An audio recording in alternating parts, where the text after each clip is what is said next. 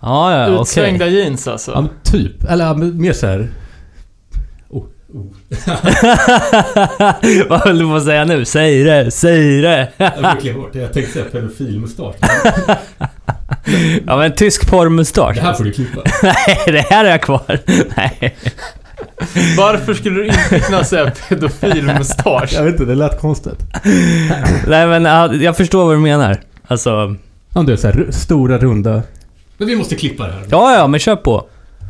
And here we go.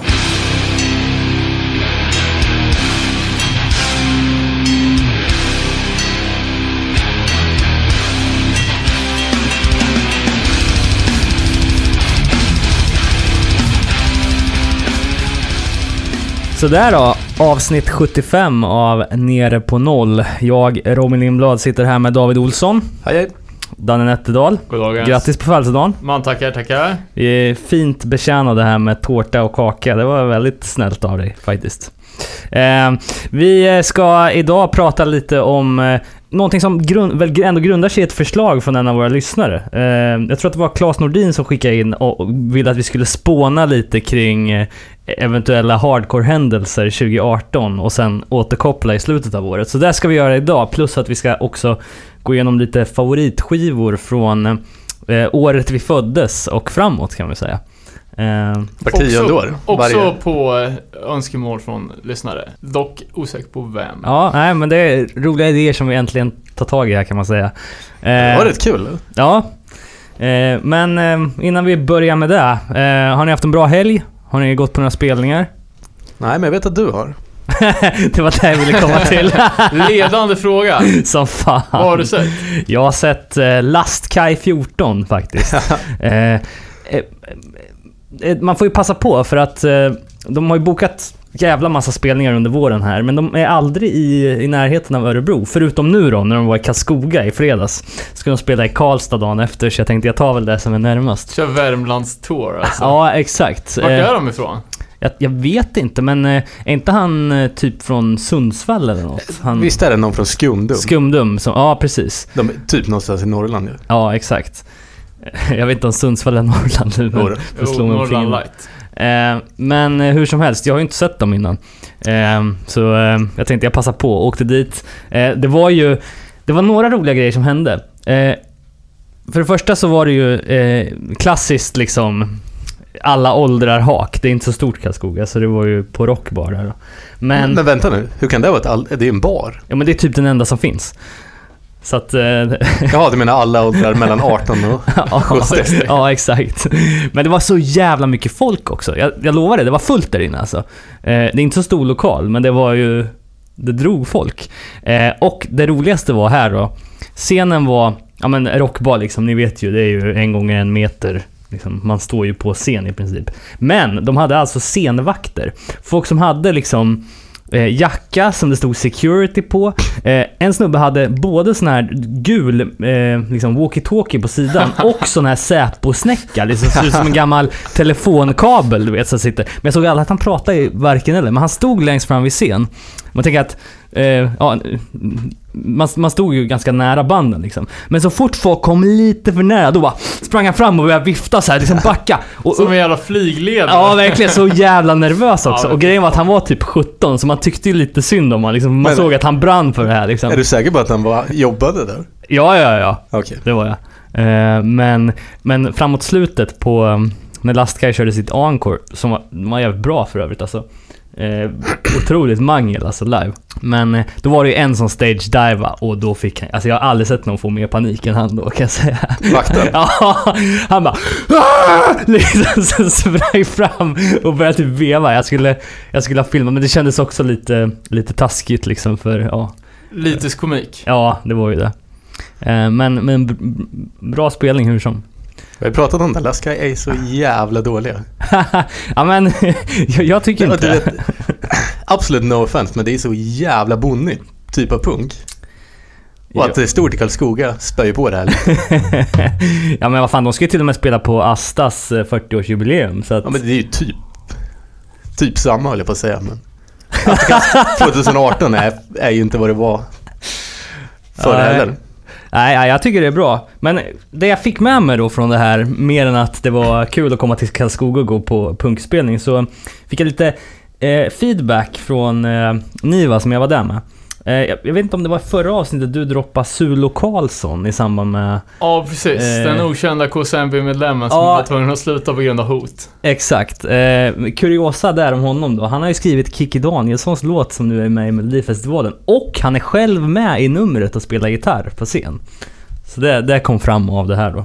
Sen, sen så om vi bara fortsätter på spåret feedback, vi har inget mer att säga om de där spelningarna.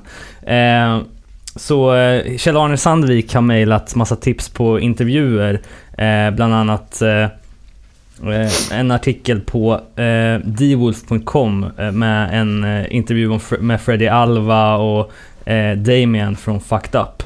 Eh, som man kan kolla in. Eh, och sen så vet jag att vi också fick på mejlen Angående vilket ämne? eh, New York Hardcore. Okej. Eh, Fan, det kändes som de skulle prata skateboard där. Nej, Freddie Alva. Han, Vårdans uh, Records-mannen. Inte Tony Alva. Aha. Eh, sen såg jag också att vi hade fått eh, från Peter Falkenäng, jag vet inte om vi pluggade det i förra podden, men hans eh, bok om hardcore-scenen i Sigtuna. Ja, det var ju asfett. Men där var det skate också. Det var det? Det var Men, det. men berätta Windsurfing bakgrunden till, till den boken då. Ja, var, eh, en, en skildring av skatescenen och hardcore-scenen i Stockholms anknutna Sigtuna. Just det. Eh, tidigt 90-tal. Eh, och det var ju som, som vi skrev när vi pluggade den här boken på, på Facebook att den har ju flugit under radarn, precis som den här Umeå Hardcore-boken som vi snackade om en annan gång. Svinfeta produktioner, det var ju 400 sidor liksom. Så det känns som att allt krut har lagts på att göra boken, men sen så, så sprida ordet verkar ha blivit lite, lite bortglömt. Men det var sjukt, sjukt fet alltså. Vi ska ju återkomma till den och göra ett helt avsnitt om den. Ja, Måste bara precis. hinna läsa den först. Ja, nej men det är ju, alltså, har ju inte så jävla mycket Stockholms anknutet liksom. Så att eh, det var ju kul att se att det fanns så pass mycket bara i lilla Sigtuna liksom. Men den här kan man köpa på hans butik va? Ja, Skull Board Shop. Lätt googlat. Sigtuna-scenen hette, heter boken. Fett. Eh, är det någon annan som vill dra någon feedback eller något innan vi går in på Hänt i veckan? Vi pratade om cover senast. Såg ni att någon skickade in att In Flames hade gjort en No Fun At All cover? Ja, det var ju eh, Larna från 59 Times the Pain som hade skickat. Det var ju sjukt udda, Ja, måste jag säga. Ja, och, och den, vad var den från för skiva? Ja, vad heter den? Kan ingenting om Flames. Men det, måste var någon brinnande gubbe på som ja, stod i Ja, exakt. Det måste vara ganska länge. Uh, no Fun-låten var ju den Strong and Smart. Uh, alltså, och gitarrgrejerna funkar ju verkligen med det här Göteborgs-soundet. melodierna gick över hur bra som helst ja. Det lät ju typ lite cool. Ja. Mm. Men sången var ju så jävla... Ja, var inte så bra. Tyvärr. Eller tyvärr. Det var... uh, ja, vet fan. Jag gillar inte In Flames, men... Uh, det var ändå jävligt kul. Ja, ja, det var fan förvånande måste jag säga. Eh, och Erik från Millencolin hälsade också att vi, vi sa ju att de hade gjort eh, cover på Desmond Deckers Israelites. Uh, sa han. Eh, inte att förglömma att de även gjorde 95 med Dolly Parton. Just, Just det, det. på, på uh, Melancho- eh, vad heter det? Melancholy Collection. Collection? Ja, exakt. Eh, och fick även en, en liten rättning där, men vi snackade om Moby. Eh, och det stämde att han hade claimat varit med i Flipper, men det var som sångare, skrev någon, kommer du ihåg? Ja, okej. Vidare då, lite roliga grejer i etern för övrigt här är ju... Mark droppade ju där sist att han skulle börja programleda eh, Musikguiden på tisdagar mellan 19 och 22. Så att det har ju rullat på nu i två veckor. Tycker det är jävligt kul. Plockat upp mycket intressant musik därifrån. Ja, jag kan tänka mig att det är jävligt många, varenda demoband i hela Sverige ringer till Mark just nu. Men när det har lugnat ner sig lite så måste vi höra av oss och, eh, ja, snacka lite med han. Mm. Eh, om, om, om hans uppdrag liksom, om man... Ja, om man får så här riktlinjer. Ja, precis. Det- Får, han fortfarande vara liksom läskens eh, face utåt i världen nu när han jobbar för public service och såna grejer? Ja, just ja. Eller om det skulle vara okej att spela bara bitar om två timmar. Bästa sändningstid. Ja, nej, men det, men det, det, det måste vi ju eh, följa upp, helt klart. Hardcore i fin media, det är ju fan otroligt. Jävligt bra också. Eh, ja, men mycket grejer som man, eh, som man inte har, hade hört förut. Eh, och han har ju en sån jävla musikalisk bredd. En annan har ju liksom, ja du vet, en springa mellan tummen och pekfingret som är en millimeter om man, vad man gillar. Men den killen, han Men det var ju mycket sånt diggar ju allt. aldrig hade hört talas om som var ganska bra. Ja, eh, ja, kul. Synd bara att eh, det inte går att lyssna på radio typ. Eh, svårt med saker som är på en fast tidpunkt. Så jag tror att det finns Play. play-variant. Jag, eh, lite, ursäkta, lite tråkiga nyheter då. Jag vet inte, det här kanske också vi har pratat om, men jag, jag kommer fan inte ihåg det. Men eh, Peter P. Trash gick ju bort tragiskt för några veckor sedan. Eh, mannen bakom Trash Records som eh, gav ut bland annat våran favorit från 2017, Svart katt. Som inte har kommit än. Nej, eh, dock har jag fått eh, information från folk som beställde den innan han gick bort att, den, att de har fått paketet. Så att Jag har beställt den, jag har inte fått den. Nej, okej. Eh, Niva hade fått den i alla fall. Men ja. Eh, men han, eh, på Trash Records har de ju släppt eh, allt från AC4 till Vonna Inget till Svart Katt. Ja, det är mycket, många svenska band där så... eh, Gick bort tragiskt i en, en någon typ av bilolycka. va? Mm, Inte kul. rest in peace. Ja, förlorar ju även Andy från nu senast Hang 'em High. Eh, också hardcore-själ som har lämnat oss. Eh, alltid tråkigt. Verkligen. Eh, har vi något kul som har hänt då? Eh, ja, eh, Jesus Peace postar på Instagram om att de är klara med inspelningen av sin debut-LP. Så det kan ju bli kul. De är också bokade till Outbreak Fest i år. Fan, det var ganska bra line på det ju. Ja, verkligen. Floor Punch, Fury, Turnstyle. just det, Turnstile. Chromax igen? Ja, Det känns ju lite... men det kanske är andra varianten. Jag vet inte om de skrev ja. om det var det ena Ja, eller andra. Ja, just det. Och sen, ska, ska vi åka på det eller? Ja, det, alltså det vore ju svinfett. Det var ju sjukt bra. Kan jag ta en för- bättre rutt den här gången kanske? Ja, det var ju resan dit som var så förjävlig. Ja, resten var ju spot on för fan. När är det det är? Jag tror det är lite senare år, är det inte juni? Uh, nej, jag har inte datumet framför mig. Eh, nej, men det var, det var ju grymt alltså med det här förfest-giget också. Så det vore coolt. Jag såg att det var massor med svenskar som har claimat att de ska åka så... ehm, ja, fan vi får hitta ett smidigare sätt att ta oss Ja, dit. absolut. Eh, jag tänkte tingla era hardcore-nerver lite här med en fråga. Eh, vad, vad kan ni om Regulate? Jag trodde du skulle säga reggae. Jag tänkte absolut ingenting. Nej, Eh, nej ah, New York-bandet. Ja, exakt. Re, vad fan heter de andra? Regulations. Regulations. Ja, exakt. Ja, jag vet fan, de är ju jävligt bra. Jag har en sjua med dem. Ja. Jag tror till och med jag hade dem på min topplista bästa plattor 2016. Okej. Och Jag såg att det var en kontrovers där bara för att Joe Hardcore gick ut i ett långt inlägg och försvarade varför han bokade dem till This is Hardcore i år. Men han skrev inte vad... Han skrev bara att det var nå- någonting. Alltså han fick försvara den bokningen av någon anledning, men inte nödvändigtvis varför. Jag tänkte om ni visste vad, vad det berodde på, men... De är säkert skitstövlar som alla andra hardcore-band verkar vara. Ska vi, ja, precis. Vi- Ska vi ta klivet in i det också kanske? Eh, det här med att eh, Instagram-kontot Hardcore Predators eh, levde i ett par dagar. Eh, Ja. Och det här är ju alltså, alltså hardcore-branschens metoo-upprop kan man väl säga.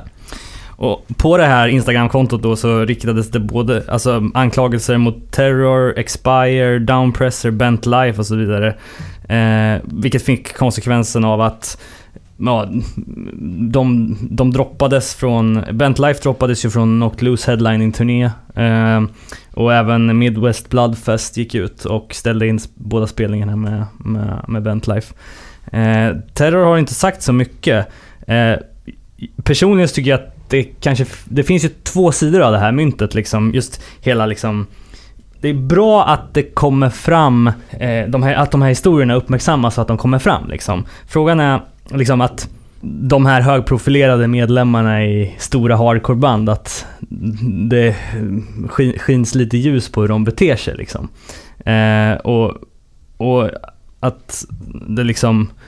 Ja, det, andra sidan av myntet är väl att folk säger att ja, men anmäl det här till rättssystemet istället för att skicka in anonyma anklagelser på nätet liksom. Men jag menar, Då händer det aldrig något. nej, och, och, och, kom, och kommer man... och... Ja men exakt, då kommer man från hardcore punkscenen så känns det inte som att man har speciellt tro, stor tro till rättsväsendet överlag liksom.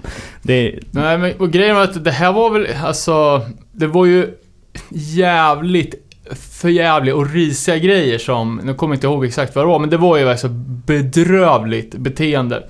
Men det var ju inte direkt, alltså någonting som kan leda till åtal direkt, så det finns väl inget, alltså det finns inget att hämta nej, i någon sorts polisanmälan. Men alltså, jag måste säga att hur besviken man än är på de här banden så känns det som man blir noll förvånad. Mm. Uh, alltså fan, människor är ju despicable överlag. Så det var ju, med människor, men. Eh, ja, för, företrädesvis. Uh, och alltså, känns- det känns ju som att hela den här grejen med turnerande band, alltså alla de här banden som togs upp är ju sådana som har turnerat så jävla flitigt under många, många år. Mm. Och det är liksom så jävla, det är som bäddat för dåligt beteende. När man hela tiden är ute och rör på sig och aldrig behöver stanna kvar på en Nej, plats precis, och ta precis. Eh, Och det är ju också, som, vad jag har ju sett det här, alltså det är inte, det är inte första, första gången det, det har liksom eh, uppdagats att folk beter sig som arslen liksom. Eh, och det har ju varit mot band i alla liksom punkerns genrer. Så det är ju verkligen ett, ett problem som finns över, överlag liksom. Men det är just den här liksom det här skeva maktförhållandet. Eh, Alla de här tjejerna har ju varit mycket yngre än förövarna. Eh, Och sen då att de också liksom går på, på någon sorts, alltså att de tillskansar sig makt i form av att de är liksom, ja, kändisar i brist på bättre ord liksom. Och att det är där, eh, ja, p- problemet bottnar liksom att folk tar sig någon sorts jävla makt på, på grund av att de tror att de är något liksom. mm, Um, nej, det är fan, det är beklagligt alltså. mm. Ehm, Och det är också pinsamt att se liksom, jag menar eh, Det är ju inget av de här banden som direkt har bemött anklagelserna mer än typ Bent Life-sångaren som på Twitter la ut något slags manifest liksom. Jag Ja. menar, det är ändå Oavsett om de på sina spelningar har haft det här maktförhållandet som du pratar om så vänds ju det här maktförhållandet rätt rejält i och med att det här kontot fick existera liksom. Tyvärr så, så stängde de ju ner det eh, ganska fort ändå. ja, ja jag, jag, jag tänkte först att liksom att, om nu t- tar Terror som exempel som är liksom ett jävla, typ ett stort företag. Med alla deras jävla Monster Energy-backning att de skulle tagit dit någon advokat liksom som Mm. försöker, för jag, jag kan tänka mig att eh, grejerna som, som de här personerna har gjort, det kanske inte håller i, i eh, en domstol. Däremot att skriva vad som faktiskt har hänt på internet utan att kunna liksom bevisa det. Skulle ju däremot kunna dra, tas till någon sorts förtals... Ja, exakt. Jag vet fan, jävligt skumt att det där försvann alltså. Men, Ja, och det var ju många som skrek där också i och med att de gick ut och sa att ja, men vi söker fler historier om band X. Liksom. ja. Att redan då kan man ju tycka att det skarvar lite ur liksom någon aspekt. Ja, men varför... Ja, alltså det, det, skulle, det finns ju så mycket där ute. Jag är helt Ja. övertygad att det skulle kunna... Alltså, mycket som försiggått. Om man tänker liksom som andra band. eh, som... Ja, större band. Liksom, jag tänker som Mötley Crüe som i sin bok The Dirt helt öppet skriver att de våldtog folk. Ja, Liksom, ja. hur fan... Ja, hur fan kommer man Eh, undan med det här liksom? Nej, exakt. Mm. Ja, Men det enda liksom, för, för de som har bemött det här har ju ändå typ haft den hållningen att bara, nej men, jag är promiskuös eller jag är, Mm. jag är lite flörtig så här. men det är en jävla skillnad på vad det är Ja, ja men liksom- absolut. Att det är, en- men det är liksom total förnekelse snarare som att de inte ens tycker att de har gjort någonting som är Nej, fel. precis. Och då, har- då är det ju så jävla långt, Gånget, ja. ja, det är så jävla superskevt. Så det, det enda man kan liksom ta med sig av det här är ju att folk är rädda om sina karriärer. Mm. För det här kan ju verkligen, alltså, det s- kan ju få ett, ett band att liksom aldrig mer få finnas liksom. Mm. Eh, och att folk av den anledningen kanske har Tänk lite på hur fan de beter sig. Beter sig, ja exakt. För, för personligen, jag känner ingen eh, form av sympati för liksom eh, något av de här banden i, i, och även framtida anklagade band, liksom, om det nu skulle visa sig att det kommer fram något. Liksom. För jag menar, bete dig så, så, så slipper vi liksom så kan vi få ett bättre klimat liksom. Och samtidigt så är det då viktigt också att det finns någon form av megafon för de här personerna att anonymt då få, få säga hur saker och ting ligger till. Ja, Åh, för jävligt. det om det. Vi går vidare. Eh, är det någon som har något mer i Hänt i veckan? Ja, två Västeråsband med nytt material. Struggle har ju släppt sin... Sitt första officiella släpp är det väl? Ja, just det.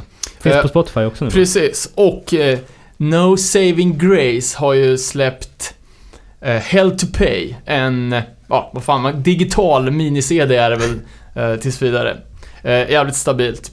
Så såg jag även att Powertrip är bokad till Norrköping. Det var som fan. Eh, som förband till Trivium. Det är något metalband. Just det. Men vad fan, det måste väl gå ganska snart va? För den, det här paketet har ju varit aktuellt både för Stockholm och Göteborg innan tror jag. Så att det måste ju vara samma turné i så fall. Alright. För det är ju en liten, jag kommer ihåg att jag reagerade på att det var en konstig, det är en liten konstig, konstigt paket där. Det är tre band som inte riktigt är samma genre, men ändå jävligt kul att... Men hur låter de Trivium? Är inte det något så stort band? Jo, men det är ju... Jag har för mig att det är lite mer åt... In Flames? Ja, nej, inte så hårt. Okej.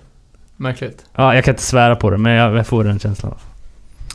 Ja, Eh, såg även att eh, det håller på att blåsas liv i Stigma for President.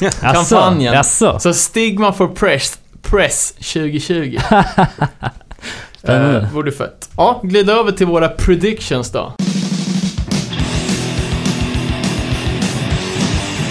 Ja, men vi fick ju in eh, tips då från Claes Nordin, tror jag det var, eh, om att eh, göra lite spåkula inför 2018 och se vad kan vi förutse eh, och sen eventuellt i slutet av året gå tillbaks och kika på, har vi haft rätt, har vi haft fel, har vi varit helt ute och vevat på någonting? Eh, och då pratade vi lite om vad vi skulle ha för upplägg på det här då. Eh, och en idé var ju då att ta en bra prediction, en dålig prediction och en trolig prediction, det vill säga den troliga är lite mer uppbyggd av någon form av empiri eller alternativt killgissande. Eh, Och de andra två är lite mer out there då, får man väl säga. I alla fall från mitt håll. Jag vet att vi har lite olika upplägg på vad vi har tagit fram här. Ja, jag är inte så bra på att läsa instruktioner. Så jag, jag freestylade lite, men det är lugnt. Det blir nog bra ändå. Ska vi börja med en bra prediction då, Danne? Absolut. Eh, jag, kan, eller jag kan ha en, jag kan börja med en trolig prediction. Eh, och, och det...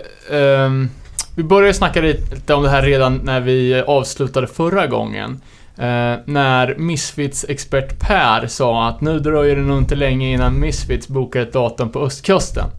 Tog ju bara två dagar innan de gick ut med spelningar. Men predictade inte vi, predictade inte vi förra gången reunion var också? Med typ två dagar innan. Oh. Ja, exakt. Eh, och, Men det här var ju, nu blev det New Jersey va? Typ 19 maj eller något sådär. Hemmaplan.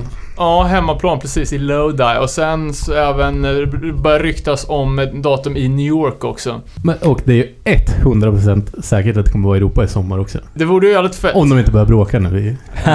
Det var ju lite skumt där eftersom Doyle inte stod med på affischen. så det den bilden han la upp på en ledsen Misfit-gubbe? Eller typ ett hjärta med ett... Ja, precis. Det? Eh, för, för folk började fråga varför står inte Doyle med på affischen? Och sen så hade ju Doyle på sin Instagram skrivit som liksom, ja, under rubrik liksom bara Nope. Och sen Jag lagt tänkte upp så jävla synd om en då. bild på en, en eh, gråtande Crimson liksom. Eller vad, ja, en, en, en Crimson som såg lite Ledsen ut som att han har fått kicken och Misfits.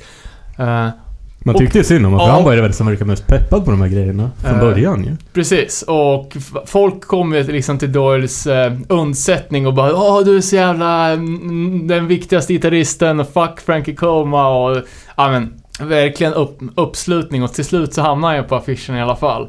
Eh, så jag vet inte om, om Danzig fick dåligt samvete eller om... eh, ja, jag, vet, jag vet inte riktigt vad som hände där. Men nu är allt som det ska i alla fall. Jag ska inte vara den som är den och det här låter okänsligt, men det är ju ändå, för Misfits framtid så är det ju bättre att de har övertalat Glenn Danzig om att komma tillbaks än att Doyle är med. Jo, absolut. Men- men det är okej dumt att inte ha han med. Ja, absolut. Eh, yes, men jag hade även en, en till trolig prediction här nu och då säger jag svensk representation på scenen This is Hardcore. Mhm. Det låter spännande. Eh, och jag skulle till och med kunna predikta att det kommer vara ett svenskt-norskt band. Jag förstår. Jag, jag tror jag vet vilka du tänker på. Jag har bara kollat jävligt djupt i kristallkulan. ja, coolt. Ehm, ja, Robin, har du något? Eh, ja, eh, jag har då lite så här provocerande grejer. Eh, bra då, enligt mig, det är att eh, jag, tro, hoppas och tror och vill att den här jävla heavy metal och rock'n'roll-vurmandet inom hardcore dör. Det vill säga att det är okej för folk att ägna månader och år åt att skriva en jävla Eternal Champion-platta istället för att fokusera på att göra nytt powertrip, till exempel. Eh, Så det är en trend som jag gärna ser liksom inför... inför. Ja, exakt. Jag är, för att bygga lite på samma grej, tänk på det, det som jag tror skulle bli det tre- eller, rådande trenden. Nu är jag lite sist på bollen här, men Sheer Mags, den stilen. Typ Mm. retro... rock. Retro-rocken liksom. Pedalrocken liksom. Ja men typ. Ja, Lo-fi rock. Typ. Men, och jag tror också det kommer märkas i kläder och sånt också. St- Stora runda glasögon, långt hår. Ty- typ en jeansjacka med patches. Ja, ja. Just det. Eh, ja, men det har ju, ja exakt, för det har ju redan kommit. Eh, Och, och ja men liksom när den här, fan, Electric Wizard-grejen kom. Stoner Exakt. reviven. Den har ju också smittat av sig ganska kraftigt på, på hardcore.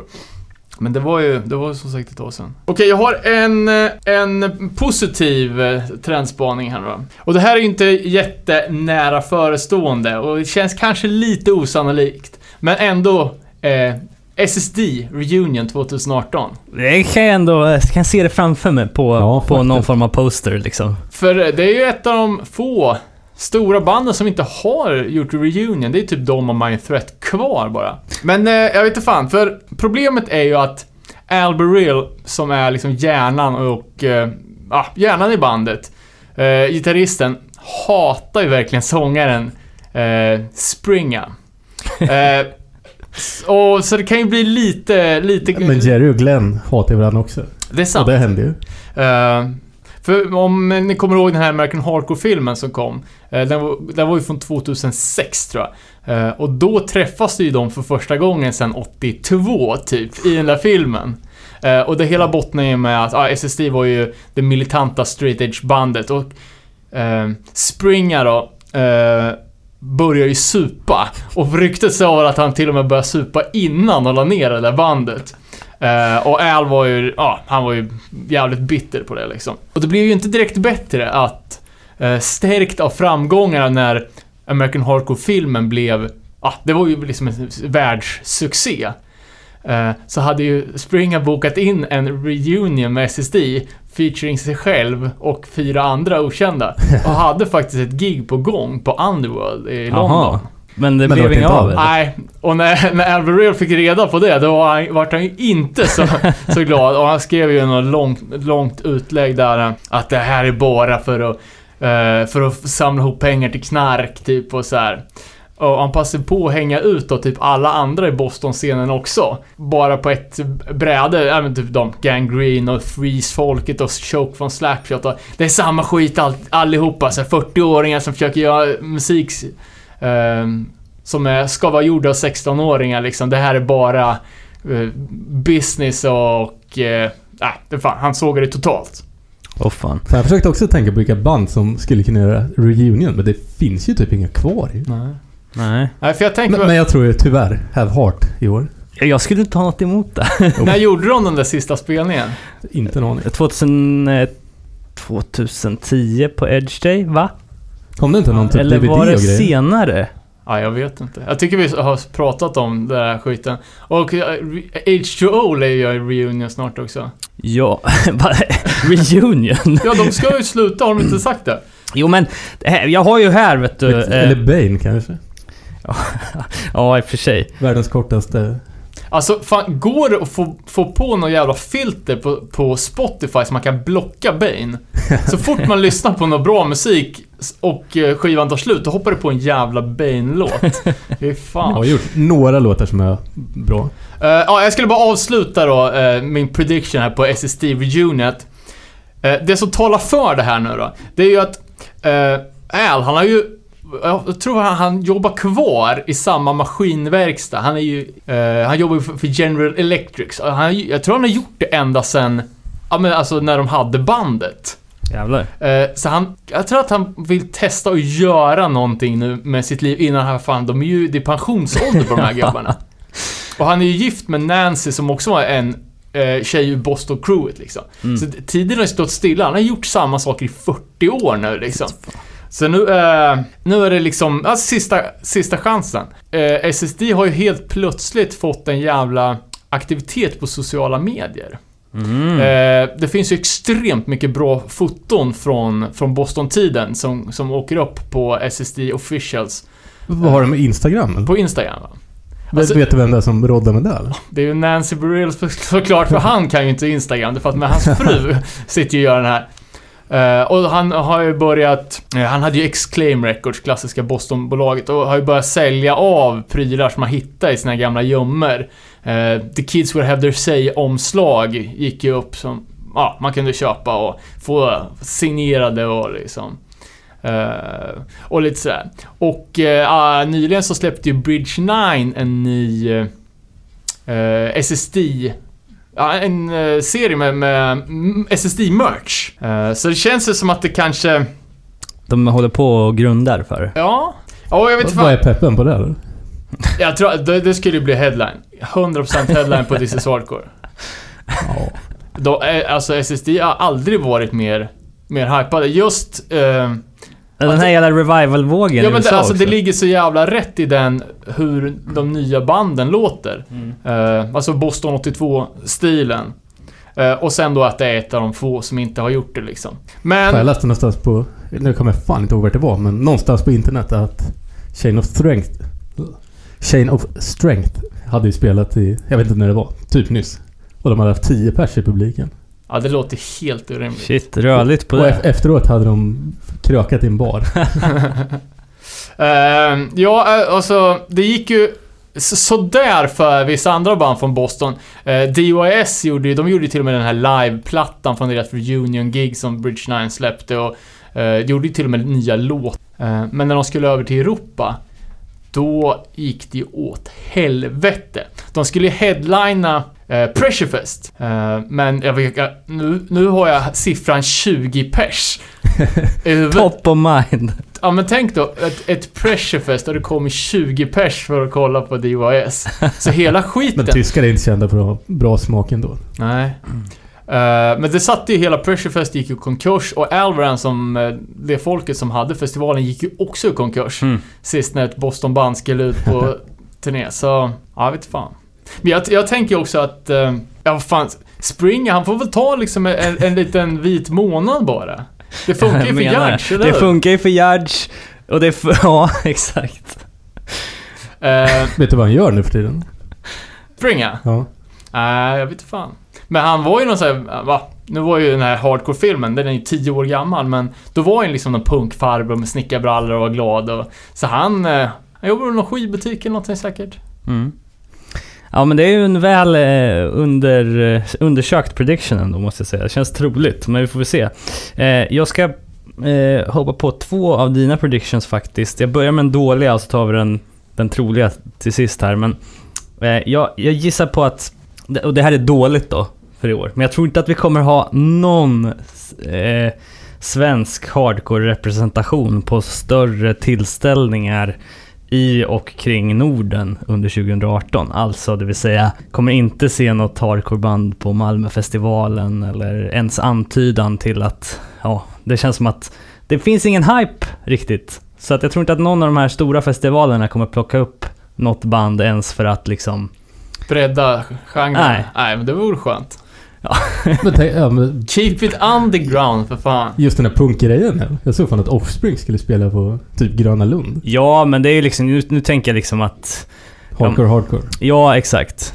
Att eh, det skulle inte vara så förvånande om till exempel... Jag skulle inte bli förvånad om jag såg att till exempel Lawgiver skulle spela på någon Way Out West-klubbscen. Liksom. Det skulle för mig vara okej. Eller liksom, det skulle vara troligt. Liksom. De skulle spela på Malmöfestivalen. Ja, ja, men exakt. Till exempel. Men Way Out West, bokar inte de typ... Ja, men de har ju haft... Turnstyle hade ju passat där. Ja, exakt. Eller de med Sheer Mag. Exakt. Det känns inte som att det... Men jag Det skulle ju kunna se ett, ett, eh, ett Vonna Inget på eh, Bråvalla. Ja, exakt. Men, Men det- du snackar hardcore, hardcore. Vonna Inget skulle ju släppa en live-LP för övrigt. Jaså? Eh, Ja, den har kommit. all right. Ja, Eh, det är modigt för att live-LPs det blir ju oftast inte så bra. Jag lyssnade på den, det, lät, det låter ju bra. Men Ja, de är bra låtar så det är inte det, är inte det som är problemet.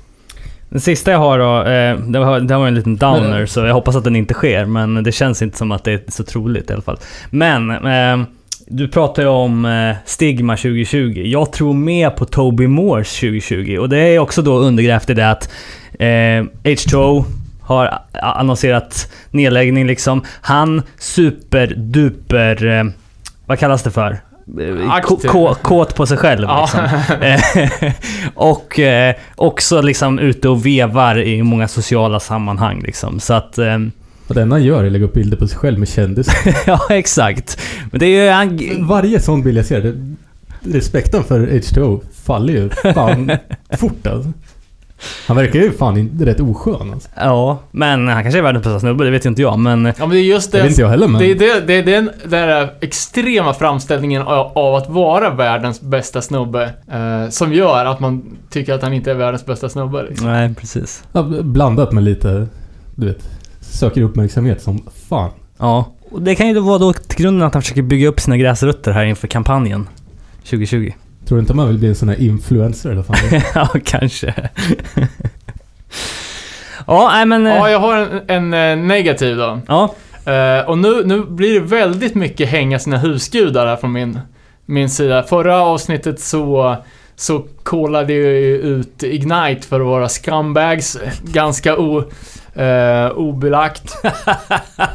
eh, och, och nu då när det här är återaktualiserat så fruktar jag ju en att det ska br brisera en metoo-bomb rörande Yellow Biafra. Som sagt, det är ju min, ja, kanske den största husguden i eh, det nätterdalska hemmet måste jag säga. Och jag har ju noll belägg för det här. Noll, whatsoever. Förutom att eh, jag lyssnade lite på, på, eh, ja, men på lite podcast när de diskuterade eh, den här svenska metoo-kampanjen när det hängdes ut eh, svenska kulturmän. Och liksom den här kulturmans... Alltså... Alltså hur, hur, hur en, en, en riktig kulturman är. Att man är så jävla självupptagen som att, nästan, att man nästan finns i ett litet parallelluniversum där man sj- själv är liksom galaxens mittpunkt. Och det är ju lite det, alltså... I, den vibben man har fått av Jellybear, för han är ju alltså den största punkikonen. Alltså det, han är ju uppe där med Johnny Rotten-klass liksom. Mm. Eh, så det känns, alltså alla som träffar Jello Biafra blir ju typ starstruck på något sätt. Så att han har ju liksom den jävla makten bara från, eh, från start liksom. Och sen just det här med att han har en jävligt nedlåtande ton mot journalister. Hela tiden det här eh, att jag är smartare än dig. Tänkte Vib- jag säga det, för vibben. den vibben får man lite av han. Och- Att han själv tycker att han är... Och han har säkert rätt, för han verkar ju vara jävligt klipsk liksom. Eh, men det är också någonting som känns så jävla kulturmannigt. Eh, och tyvärr har det ju visat sig att alla de här jävla kulturmännen är ju totala scumbags. Eh, så... Eh, Ja, jag, jag fruktar. Jag fruktar, för jag vill hå- hålla honom kvar som en hjälte. Det vore kul, jag vet inte, har, du har inte sett hans spoken word eller? Nej, jag har inte gjort det. Do, dock Där kan man ju också hitta säkert någon antydan som man kan underbygga det här med. För det, där, jag, har ju, jag har ju de nio trippel-CDsen han har släppt med spoken word. Uh, bara en sån sak liksom. Nej, vad, jag har, har, har som sagt ingenting att bygga det här på, förutom en liten gnagande oro någonstans. Ja men fan vad kul. Eh, eller jag vet inte, inte om det är sant men, men en rolig, rolig idé. Då kan vi gå över och snacka skivor istället. Okej, då går vi vidare då. Eh, tvära kast i dagens avsnitt. Nu ska vi snacka om plattor som har kommit med decenniums mellanrum. Eh, och vi börjar på våra födelseår. Eh, och eftersom jag är född först här så tänker jag ta mig friheten att börja. Eh, och året var alltså 1926. nej, 1980 då. Plattan jag har valt är Group 6 av det klassiska Hollywoodbandet Circle Jerks. Eller Bullrunkarna som det heter på svenska. Eh, och det här är ju en av plattorna som debatteras om eh, första platsen av fullängdare, eh, hardcore-fullängdare i, eh, ja, i världen, i historien. Eh, den kom ut november 1980. Eh, det är, jag tror det är 16 låtar och hela plattan klockar in eh, på bara en kvart. Eh, men det är ändå eh, en fullängdare. Det kom ju lite andra plattor, till exempel Black Flag släppte ju den här Jealous Again eh, Som bara var en 12-tummare, den kom ju tidigare. Och första Angry Samoans-plattan, Inside My Brain, är också bara en 12 Eh, Och vi har ju Dead Kennedys mästerverk Fresh Fruit. Som, eh, som visserligen är släppt redan i september 1980. Eh, Men jag skulle säga att den plattan inte riktigt är en hardcore-platta. Det är mer Eh, punk? Ja, den är ju, alltså det är ju Dead Kennedys lätt softaste platta. Eh, och, och har liksom inte riktigt, eh, ja men de- har inte riktigt blommat ut till eh, renodlad hardcore än. Men då är den här skivan 38 år. Exakt. Den Eh, håller fan upp ändå alltså. den håller upp. Och vi har bara, och eh, jämförelsevis har vi ju även Discharge, första Discharge-LPn. Eh, som måste anses vara en av de första plattorna på, på våran sida av jordklotet. Och den är ju från 81. Så här är ju en av de absolut första plattorna. Kommer du ihåg när du hörde den första gången eller? Var det när du var noll år gammal? Eller? Nej, alltså jag är ju en Wild in the Streets-kille. Så jag lyssnade på den eh, ganska många år innan jag plocka upp Group Sex också. Men jag diggar den, alltså... Uh, Circle Jerks har ju liksom alltid kallats för ett All-Star-band. Det är ju mycket beroende då på Keith Morris som, eh, som sjöng i, i Black Flag. Och Greg Hetson eh, som lirar med bandet Red Cross som var väl ett punk slash rockband. Och han spelar ju även i ett band senare som är ganska kända. Vet ni vilket? Vem sa du? Greg Hetson. Fan, jag känner igen det. Ja, jag också. Bad Religion. Bad Religion, ja. Just det. Fan, jag tänkte säga det. Eh, och vi har även en uh, snubbe som heter Roger Rogersson som lirar med tidigare nämnda Angry Samoans. Eh, så det är ganska bra gjort att vara ett hardcore all-star-band redan 1980. Men det här var ju alltså folk som var med i de absolut första, första banden. Det var inte Circle Jerks, Jerks ganska stora? Inte bara i någon liten punk. Jo, oh, absolut. Eh, De, det tog sig ju ganska snabbt i karriären och det märks ju som att de, de släppte sitt första släpp är ju direkt fullängdsformat. Eh, Plattan kom ju, kom ju ut på mäktiga Frontier Records och det var ju Frontiers första, första LP-släpp. Fast den har väl F, eh, nummer två? Det är väl någon innan va? Uh, och Frontier släppte en sjua med, med ett, uh, kommer inte ihåg vad fan det är, men det, det var den första LPn de släppte och de fyllde sedan upp med alltså, den, den första Adolescence-LPn, första Suicidal, uh, China White, alltså det är bara hits där, de tidiga.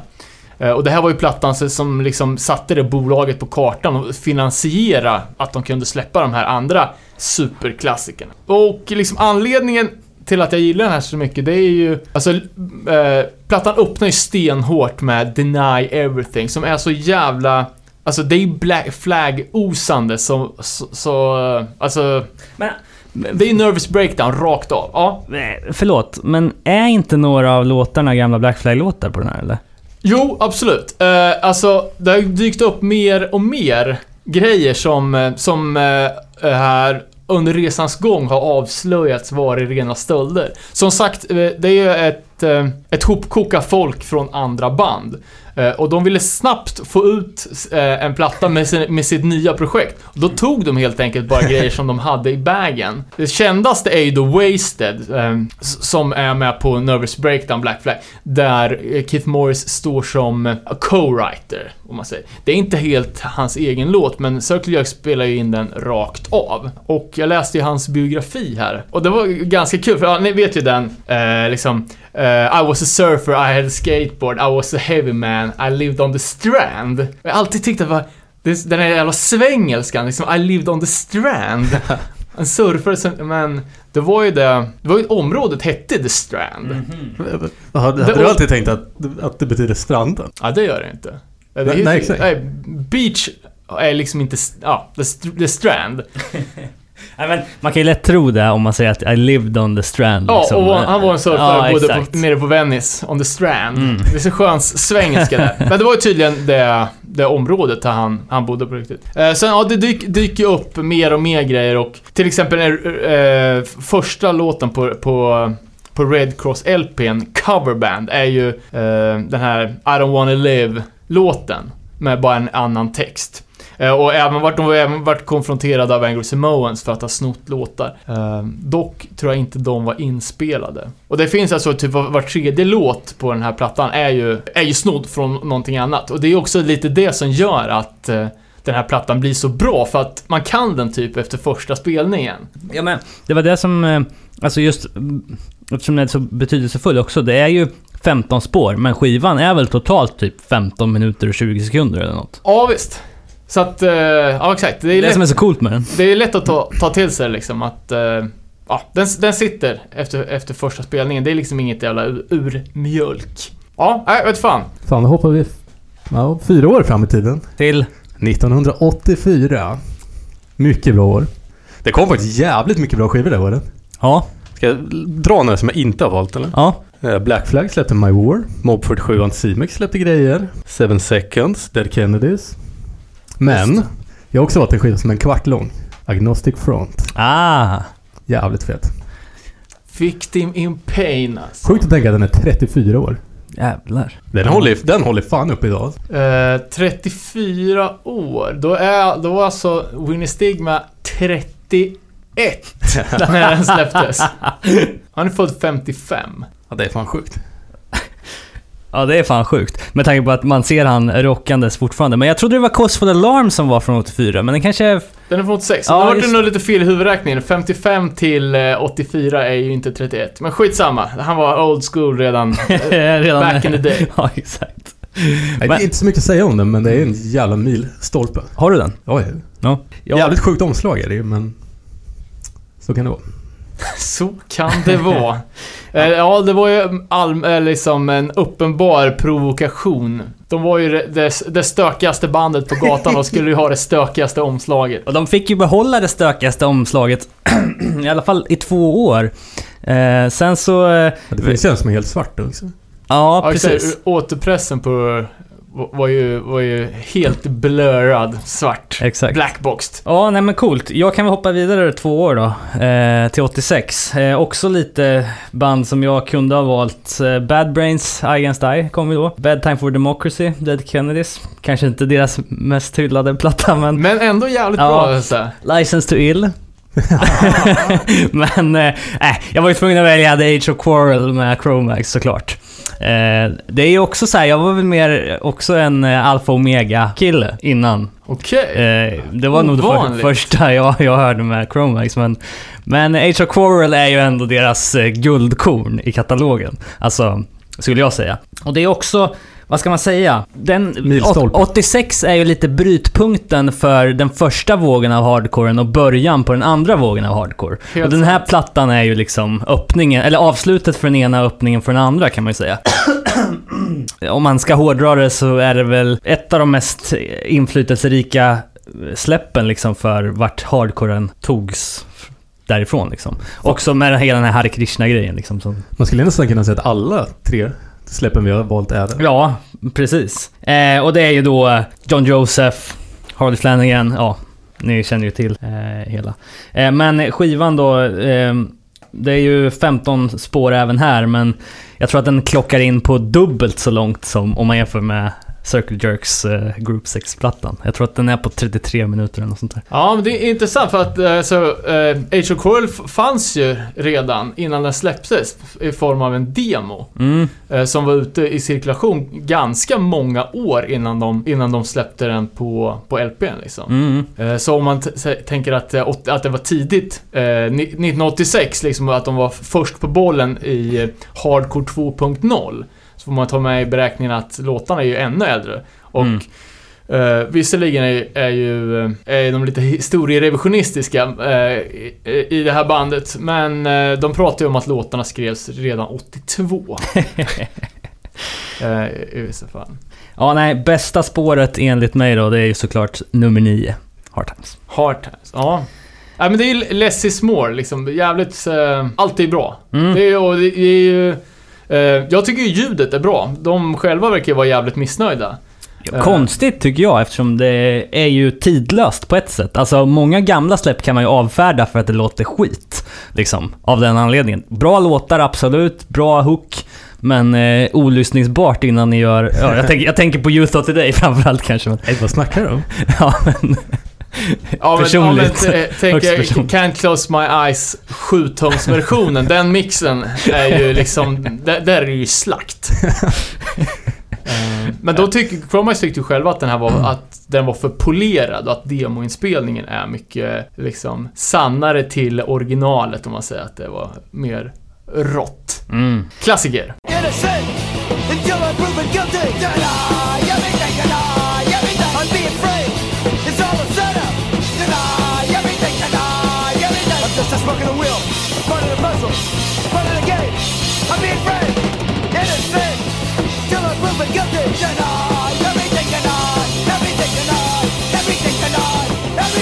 Ja, ska vi hoppa fram eh, fyra år då till 1990?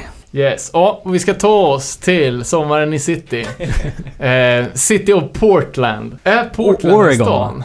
Portland, Oregon. Precis. Portland är en stad ju. Bra, då har vi koll på det.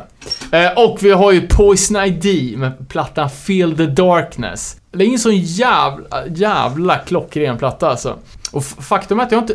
Det här är en sjö jag har lyssnat absolut mest på. Eh, men de har ju en platta till som, som släpptes typ 87. Som låter typ likadant och som också är svinbra men som, aldrig som alltid hamnat så jävla skymundan. Och jag vet inte riktigt vad det är som får den här skivan att bli så jävla bra. Egentligen är det en jävla konstig blandning av grejer. Ja, det är typ metal-gitarrer fast det är punk på något sätt. Ja. Och sången är jävligt speciell. Ja, det är verkligen stenhårt alltså. Fast ändå ganska, alltså det är välpolerat. Skivan är släppt på, på eget bolag, American Leather. Och de har ju alltid jobbat med DIY-grejer. Innan så släppte de till exempel första sjuan, Pick Your King, släppte de ju på gitarristen Pig Champions bo- bolag Fatal Erection. Fantastiskt. Och det, alltså, eh, och Fatal Erection släppte ju även Turbo Negro och... Jag tänkte precis fråga det när du sa American Leather. Ja. Kan det här vara en inspiration för Scandinavian Leather? Precis. Alltså, och Scandinavian, eller American Leather är ju en Germs-låt. Men alltså, Scandinavian Leather Turbo Negro-plattan, American Leather, definitivt. Att det är en, en koppling. För eh, som sagt, eh, de, ja, de, de, de, har, de har ju det här mörkret över sig båda två. Liksom att det är någon sorts misärvurm, skulle man kunna säga. Och de släppte ju även ett annat norskt band som är lite liknande och det är de här Glucifer. Och när, jag- när jag diskogsa Glucifer som jag aldrig har lyssnat på, eh, så såg jag bara ett roligt dubbelnamn. De, är ju världsmästare på det i Norge. Han heter ju Rolf Yngve. Skitsamma. Rolf Yngve. Eh, och plattan upp, öppnar ju med ett piano-intro eh, av nyrekryterade Mondo. Som var av nybandet på 1990 och som bara lirar på tre låtar. Jag tror det är en liten, en liten så här hopkoksplatta med olika inspelningar. Eh, men det som man kanske får ögonen att öppnas mest det är ju liksom bandfotot som, har, som kallas för liksom ett av de coolaste, alternativt fulaste bandfoton som någonsin tagits. Eh, och på, på den tiden innan Slits blev en renodlad porrtidning så, så skrev de ju om musik och jag såg, då hade de ju listat så här typ världens fulaste band. Och på en stol, stolt första plats kom ju Poison ID med den här uppsättningen med Pig Champion då, Tom, uh, Rob, vad fan heter det? Rob, Robert, To- Thomas Roberts, eller Robert Thomas. Som måste ju ligga på i alla fall en 250 pannor. Lite lik, eh, vad heter han? Hank von Helvete, första inkarnationen. Ja, och de ser ju alltså totalt miserabla ut. Mjukisbrallor, alla är, ser ju ut som inavlade sydstatsbor liksom. Glas vin i handen, eller? Är det det? Ja, säkert. Ja, men eh, de, de levde ju som de lärde. Det var ju total misär liksom. Eh, uh, Pig Champion eh, dog väl av så kallade oklara orsaker. Men det var väl någon, liksom att kroppen bara la av. Alla var ju mer eller mindre, mindre full-blown alcoholics liksom. Eh, och uh, trummisen med det fantastiska namnet, namnet Tree Slayer Hippie. Såg att han åkte senare dit och satt inne för sju och ett halvt år i fängelset för en serie apoteksrån. När de ja, snodde lite olika sköna piller. Pillertrillaren alltså.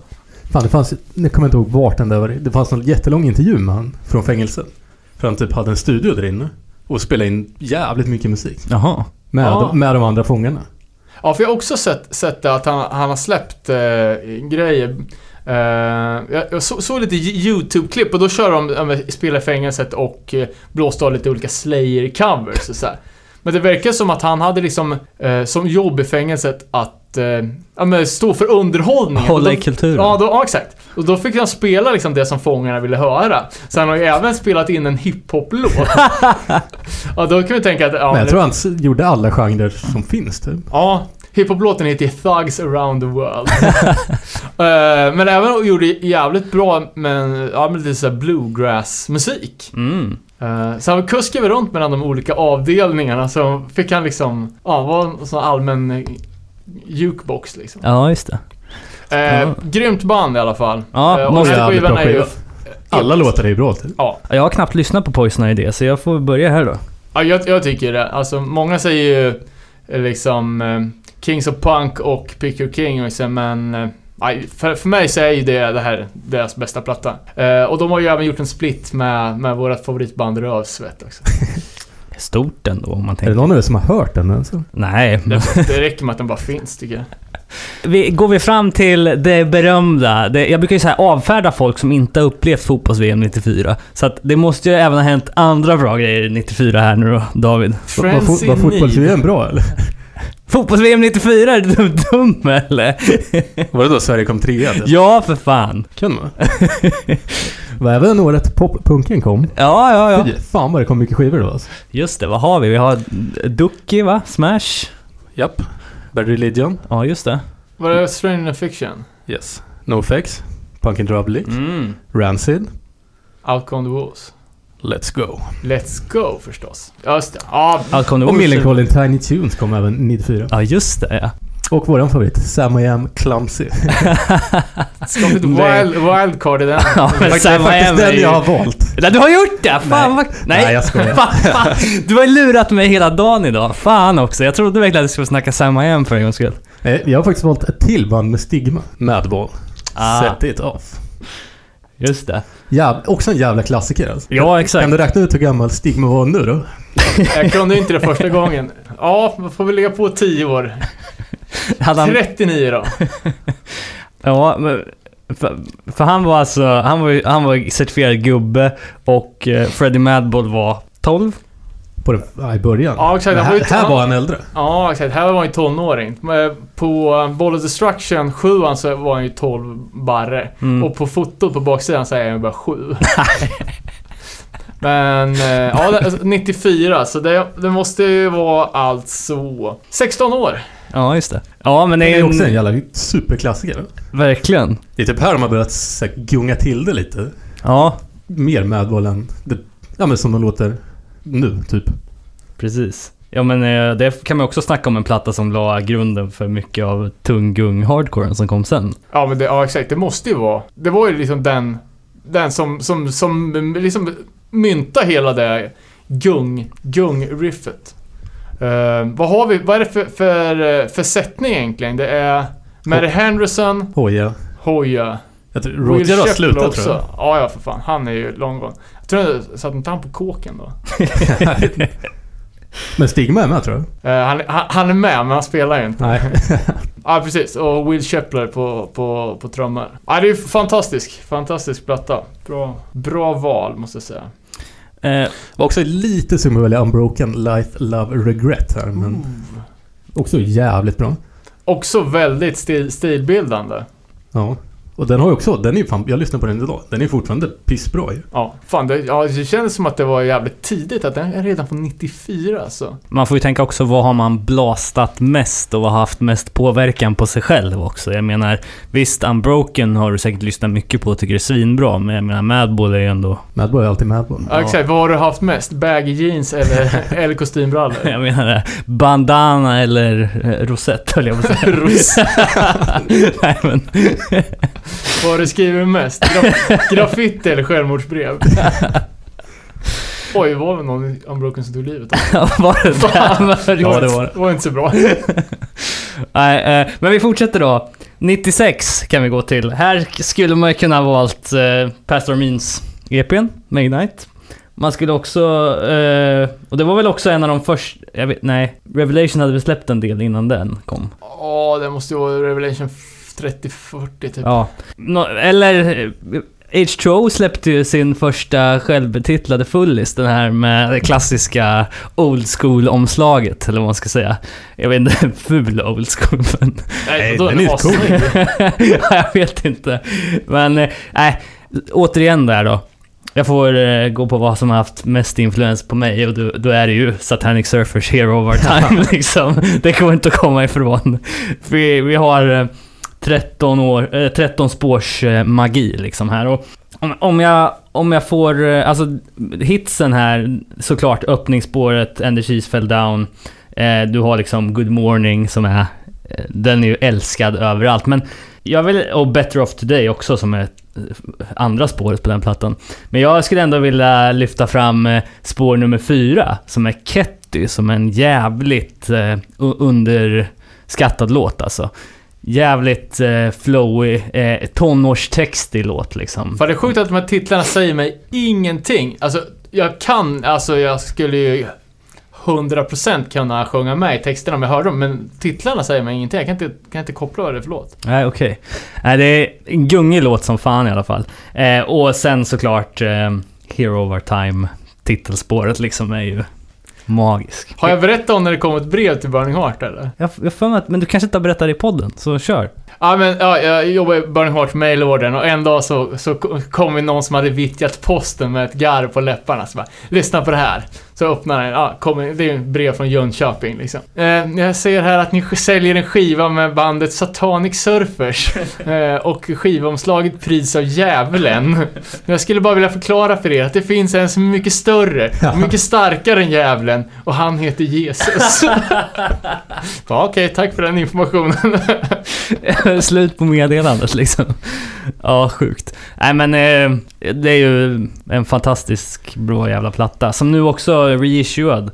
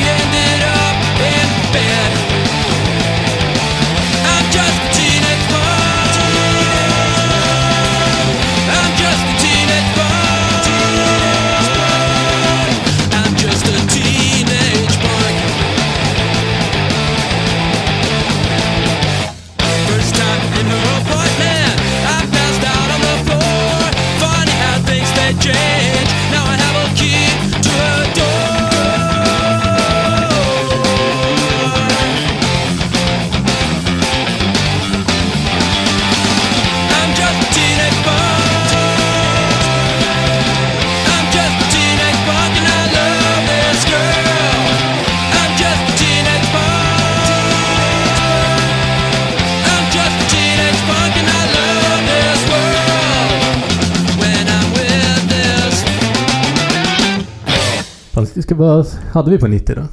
Poison ID, Madball, Satanic Surfers. Ja, exakt. Inte så dåligt 90-tal. Nej, verkligen inte. Nej, det räcker med dem typ. Eh, vi hoppar väl in i Y2K-årets... Eh, Yes. Millenniebuggen. precis. Eh, en personlig favorit med ett personligt favoritband alltså. Uh, ett av mina bästa moderna hardcoreband, det är Death Threat, Peace and Security. Som en lite jävla udda fågel släpps av Bridge 9. Uh, eh, det här är ju ett av de första uh, större Bridge 9-släppen. Men bolaget hade ju redan då ett jävligt, alltså det var ju positive straight edge youth crew-bolag. De hade ju släppt, ja men de släppte ju första American Nightmare Sjuan, om man räknar bort den här jävla demo sjuan. Och de hade ju precis släppt 10 Yard Fight. Uh, och här kommer liksom ett band, lite out of nowhere också, för att de har bara, de har ju bara släppt en, en mini-CD med nio låtar, varav några fanns tidigare på en demo. Och då, eh, ja, band är som, eh, för att ett eh, liksom typ uttalat straight edge-bolag med väldigt positiv fokus han eh, signar ett band som är negativa som fan och har liksom låtar, det vill säga Smoking Dust on a Saturday Night, liksom ja, förespråkar PCP-missbruk, liksom det är ganska tvära kast. Uh, men vad, vad fan, vad, vad jag gillar med den här plattan är ju liksom, alltså musikaliskt, det är ju jävligt, det är ju ganska gruffigt liksom, hård, hård hardcore utan för att någon liksom touch av metal. Eh, men det är ju sången som är jävligt speciell och det är den som jag Tänkte jag säga det, låtarna är bra men sången är det typ som gör det. det är det, det som gör det, för det, den ehm, Aaron, eh, han har ju jävligt pratig sångstil. Eh, och texterna är ju, alltså de är helt utan omskrivningar. Det finns liksom inga metaforer utan han liksom telling it like it is. Det är väl öppningsspåret på den plattan också ett jävla praktexempel på det. Dead at Birth liksom. Ja. Eh, precis. Ja, och, och liksom, som sagt, negativt som fan i, i, en, i en positiv värld. Och då passar det ju också jävligt bra att de lyfter in eh, White Trash Rob på ett spår där också. Ja, precis. Och de har ju- Och uh, One Hundred Demons-sången är också med. Jaha. Eh, precis, och de utgjorde ju den så kallade gyllene triangeln av hård hardcore i, i knärket. Det var Hatebreed, 100 Demons och Death Threat som var någon sorts... Uh, ah, lite, alltså, det var ju som... Det är svårt att föreställa sig det i dagsläget, men Hatebreed var ju de mest aktiva scenpersonligheterna. Det var ju de som... Så Jamie hade ju sitt Stillborn Records, det var de som satte upp alla, alla gigs. Ehm, så de, de, de var ju sjukt uh, viktiga för, för hardcoren på östkusten. Ehm, och jag tror att det var lite därifrån också som Death Threat fick sitt, eh, liksom, sitt sätt att släppa på, på Bridge 9. Att de var liksom verkligen scenfolk. 100% hardcore. Och texterna är ju alltså, det är ju jävligt mycket Hardcore for life-texter. Och det är det som, alltså det är ju... det är det du gillar. Det gillar jag. Tror inte det var någon stor säljare på Bridge 9 dock. Ah, jag vet inte, nej, men jag tror alltså den här skivan har nog fan vuxit på för att det, det skulle jag säga räknas som en, en hardcore-klassiker. De gjorde ju repress på den för typ två år sedan. Och det, det, för det, var, ju- det fanns ju, det var ju bara en press på, på vinylen från början i... Hur många finns det? Jag har en blå tror jag. eh, Ja, precis. Uh, Den köpte jag inte dyrt kan jag säga. Nej, men de är ganska, de är ganska pricey. Det Den blåa varianten så finns det 650X. Sen har du en grå 150X och sen har du den blåa varianten med ett plastomslag med schablonsprayad Death Threat-logga som finns i 50X. Och den har du. Den har jag. Så, eh, som gjordes för deras release party. L- lite kul fortsättning på det här bandet och de är ju aktiva men jävligt passiva om man säger. Och, Aaron jobbar ju i dagsläget som pizzabagare. Eh, på Sumis. Han chillar ju mest runt med, med Hawaii-skjorta och eh, mysfarbo. Eh, och röker blunts, typ. Eh, men han har ju även startat ett nytt band då, som heter Shadow Dwellers. Eh, som verkar vara ta mig fan det slappaste bandet någonsin. på vilket sätt då? Eh, Att de inte ger ut något eller att de... Ja, men... Alltså jag såg ett, ett YouTube-klipp, äh, live-gig. Och de, är- de har typ alltså, släppt en, en digital demo. Men de lyckades ändå få ett, en spelning på Warped Tour. Eh, det här var ju nog typ eh, spela på ett lastbilsflak i matkön på Warped Vi, vi håller i maten om vi får spela. Ja men typ, ja exakt. Jag står för cateringen om jag får... Men han, alltså de stod bara på, på scenen och rockar och det här är också sån här Vad Är det någon typ av rock eller? Alltså de, de kallar sig själva för Psycho Av- Avac- Activated Post-Hardcore Inspired by Drugs, Demons, Depression, Death and Dreams. Eh, men det var ju, ja men så, sån där, vad var vi sa, Electric Wizard, psykedelika, fast ändå hardcore-folk Vad gör Aron sjunger. Man alltså, bara står på, på scenen och vet, bara knappt gunga fram och tillbaka. De är så jävla softa och de är säkert spiceade på något liksom. Sen stod det ett barn på ena sidan och en gubbe på andra sidan med varsin mix. Så jag tror, gissa på att det är alltså Aarons son på ena sidan och hans farsa på andra sidan som, som sjunger liksom i det här bandet. Uh, fan, apropå pizzabagare. Salman Aga, pizzabagare. Skateboardåkaren? Ja. jävligt udda. Jag såg att han hade gjort en collab med eh, Power Peralta. Har inte han egna Vans-skor och sånt? Kanske var länge sedan. Ja, det var nog länge sedan. Men uh, sjukt uh, udda career mode. Det verkar vara inne nu för coola, coola gubbar att starta pizzaföretag alltså. Side hustle. Om man kan ägna sig åt cupcakes. Eh, år 2000 var vi på där. Ja, Ska vi dundra till 2004 då? David? Ja, absolut. Det här var typ mitt svåraste år. alltså. Mm. Det kom typ inte så mycket bra. Nej men så här, man har ju, alltså profilerade releaser från 2000 till 2010 är ju inte lika Nej. bra som andra år. Liksom 80, 90, 90, 00. Jag ska dra eh, de bra skivor som jag ändå inte valde. Hundred Demons andra skiva. Som fan är jävligt bra. Trots lite sång och så vidare. Righteous Jams. Det var, men det var jävligt stort. Racial Discipline. Ja. Och Social Distortion. Sex, Love and Rock'n'Roll. Och tur att vi inte jävligt- valde det då. Det, var nära kan jag säga. Men jag har valt Cold World Ice Grills. Mm. Nice. Jag tyckte den var jävligt cool när den kom alltså. Ja. Och den håller fan än idag alltså. Eh, första sjuan på listan alltså.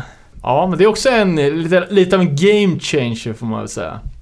Innan, innan man hörde det trodde man ju inte att man skulle gilla någon typ av hiphop hardcore blandning. Nej, inte... Men det funkar jävligt bra. De gör det på, på rätt sätt utan att det blir Linkin Park utav det. Precis. Ja, också ett sånt där band som, som eh, man inte har fått chans att se så många gånger. Det var ju lite anledning till att vi åkte på Gråsrock för några år sedan, bara för att få se dem i Europa liksom. Det är inte... Jag vet inte hur de var innan eh, man själv kom in på dem, men om de turnerar mycket flitigt i Europa och sådär Jag på kan inte tänka mig. 2000-talet. Men... Ja, de, Band som är så- de spelar ju på något Pressurefest. Tidigt. Ja, tidigt ja. Ja, ja. som fan. Men det var nog in, ja, innan den värsta hypen stod till. För jag tror band som är sådär populära behöver ju aldrig åka till Europa. För de kan ju... Nej, nej. Nej, jag, jag tror att den Pressure-grejen kan varit på sjuan. Kanske. Jävligt bra i alla fall. Ja, jag hoppar fram då till, till 2006. Eh, också lite så här, eh, ja men liksom så här, många band som jag gillar i det lite mer melodiösa facket släppte ju många skivor här så jag skulle kunna snackat om Alexis on Fire eller Rise Against släppte ju sin Suffer and the Witness 2006. Men det landar ju ändå på Ignite, Our Darkest Days. Eh, för mig, där. Ja, det, det var första skivan som jag lyssnade på av Ignite och fastnade för egentligen. Det, och det var väl också den som hade mest mainstream profil av deras släpp. Alltså jag menar, jag tänker på eh, musikvideon till Bleeding gick ju för fan på, på tv-kanaler som man hade tillgång till, typ MTV, Ja, men- Headbangers Ball och sådär. Vad är den släppt på? Century Media, eller? Ja, exakt. Eh, Century Media som på den tiden sysslade mer med metal. Alltså Century Media släppte ju ja, men så här stora symfoniska metalakter liksom. Eh, inte så mycket hardcore eller punk. Men ehm, mycket, mycket metal liksom. In Flames och ja. Men ehm, ehm, Our Darkest Days som sagt, det finns ju många. Know Your History, liksom Slow Down, en annan bra låt. Judgment Day tycker jag är en underskattad. Det var ju också en låt de släppte musikvideo på. Det var väl ehm, Bleeding My Judgment Day och eh, jag vet inte om de någonsin gjorde något på YouTube-covern som finns med där också. Ja, Hoppas inte. Eh, jävligt bra och eh, jag tycker väl att eh, Ignite, om man jämför med tidigare releaser, det här är, har ju du bättre koll på än vad jag har, men i alla fall i mitt tycke så tog de ju ett mycket större steg i och med eh, eh, Our Darkest Days musikaliskt jämfört med hur de har gjort innan. Alltså, eh, Solly Song har ju varit så jävla drivande i låtarna, men liksom musikaliskt arrangemanget och sådär. Ja, nej men just den här Orange County Hardcore-stuket funkar ju att göra välproducerat. Det är ju en av de få genrerna som mår bra av en duktig produktion. Liksom. Precis, och det, de gick ju från, alltså det kändes som att de gick ifrån att ha spelat liksom, ja men så här, ändå ganska snabb och eh, liksom lite in i ett fack hardcore punk, liksom den här Orange County-grejen, till att ändå kunna hoppa på, ja men, ett turnépaket med lite andra akter och ändå gå hem, trots Ja. att det är ett hardcoreband liksom. Men skivan innan, det är ju A Place Called Home. Ja, just det med det det Veteran ju och sådär. Ja, men den är också Typ ganska... samma, ja, fast sämre produktion. ja, exakt. Exakt, den släpptes väl också på ett något så nystartat ha- halvförsök. Det var ju de samma som släppte Sworn Enemy va? Fan, Fan, hette det- de? Möjligt. Ja, skit. Jag, jag gillar den skivan ja, så fan. alltså det båda är ju Ja, jag tycker båda är asbra också och även Pastor Means EPn där innan som jag sa, men alltså... Det här var den första och den var den som... Ja, förändrar mycket av mitt lyssnande. Eh, det året. Ja, eh, vad blir det nu då? Blir det 2010 sen eller? Yes, ja nu går det går snabbt här. Eh, ja. Eh, Bitter End, Guilty as Charged. Uppföljaren på eh, hitplattan Climate of Fear. Eh, och jag var inte så supertidig på Bitter End-bollen faktiskt. Jag tror att när jag började lyssna på dem eh, så hade nog hypen redan dött ut alltså. Nu är vi uppe på året när man inte är tidig på bollar. Ja men precis, nu var man ju 30 liksom. Så. Men eh, den här skivan vä- väntar man i alla fall in när den, sku- när den, skulle, sk- den skulle släppas. Uh, och Bitter End, de var ju tidiga med att sätta Texas på hardcore-kartan. Det var väl de och Iron Age som var de första banden uh, från det som skulle bli en av de mest framgångsrika scenerna i USA. Uh, efter alltså de... Det har ju varit ett jävla glapp från när, den första generationens Texasband med ja, eh, MDC och Dix och eh, Big Boys och alla de här. Men sen e- emellan det så har det inte varit så jävla mycket. Och nu är ju liksom, ja, mycket tack vare Powertrip och de här, så är ju de jävligt, en jävligt stor och viktig hardcore-scen. Eh, och jag- vad som tycker är nice med den här skivan, eh, och som gör att jag sätter den lika högt uppe faktiskt som, som Climate of Fear, är ju att de har ju tagit en mycket mer Alltså ljud, mörkare ljudbild och eh, alltså Daniel Rosen, eh, hardcore-branschens mest välartikulerade sångare. eh, den här rödlätta knutte, eh, muskelknutte. Eh, har ju nu fått hjälp av, eh, det väl gitarristen som, som lägger jävligt mycket backups i ett mörkare register. Eh, och hela liksom, ja, ljudet går ju jävligt mycket, ja det är jävligt mörkt ljud helt enkelt. Bitter End har ju alltid haft bra sång. Ja, som fan, verkligen. Och men, eh, jag vet att när den här skivan kom till exempel så den influerade mitt band Dead Reprise jävligt mycket när vi skrev mu- musik till, eh, då, till Unveiling. Hu- Ja men hur, hur de jobbar med, med mörk sång och ännu mörkare. Eh, såg även som en kul side-note att eh, basisten Jason Wallace eh, hade ett sidoprojekt, eh, band som hette X Powerbutt X. Det lät ju inte så bra däremot. Nej, men det, det är nog, nog någonting som skulle kunna vara med i ett eh, Spex hardcore-avsnitt, tror jag. Faktiskt. Ja, fett. Fan, nu börjar vi komma in på år som, ja exakt, som ligger så jävla nära in på. Man vet inte riktigt. Nej, Man minns liksom inte om den här skivan kom ut 2014, 2015, 2016 eller vad fan det kan vara. Men 2014 då, vad har du där David? Kommer ni ihåg vad vi valde som årets skiva då? Ja, det gör jag faktiskt. För jag, kollade, jag trodde nämligen att eh, Iron Desperate Fight kom ut 2016, men det var ju 2014. Så Okej. att... Eh, Ja, jag, jag har... Ja, förlåt. nej, Iron Desperate Fight. Jag tror att vi valde Sheer Terror. Okej, ja, ju- min person... Ja, då var, det, då var det 2015 då. Jag tänkte att när det var så jävla stiltje så att jag typ fick tvinga in Ringworm-plattan som kom det året. Jaha. Men det kanske var året innan då? Jag har faktiskt också tvingat in lite grejer här. Men Violent Reaction och The Flex kom då. Och det är Ah. fan jävla bra alltså. Just det. Det kanske var början på den engelska grejen typ. Ja, precis. Men jag har valt ett band från Boston. Med efternamnet Strangler. Ah, Primitive. Nej, deras andra skiva, Fire. Okej. Den Primitive kom typ två år innan. Fy fan, nu går det fort alltså. Ja, men, ja. men den Fire är också jävligt bra. Typ lite poppigare. Typ nästan lite ojigare. Men... Ja, top notch. Ehm, ja, så, ja, det är också ett jävligt sätta på kartan eh, band alltså. Och, men de var jävligt hypade. Ja. Men det var nog innan 2014. För det var inte så mycket snack om den här skivan tror jag inte. Nej, jag tycker alla de där, alltså de skivorna ser likadana ut, så jag tycker de flyter ihop ja, jävligt mycket. Och sen, eh, ja, de kom ganska, ganska tätt inpå. Men det var ju liksom det här, ja, ta tillbaka Boston-soundet liksom med, med den här grottmans old schoolen som är, som är jävligt eh, populärt just nu. Och där var de ju tidiga på bollen. Ja, verkligen. Eh, ja, jag kan ju gå vidare då till 2016. Det är också så här, jag fick gå tillbaks och kolla in vårt avsnitt från vår år, årsspecial där för att påminna mig om vad fan. vad hade vi valt då? då?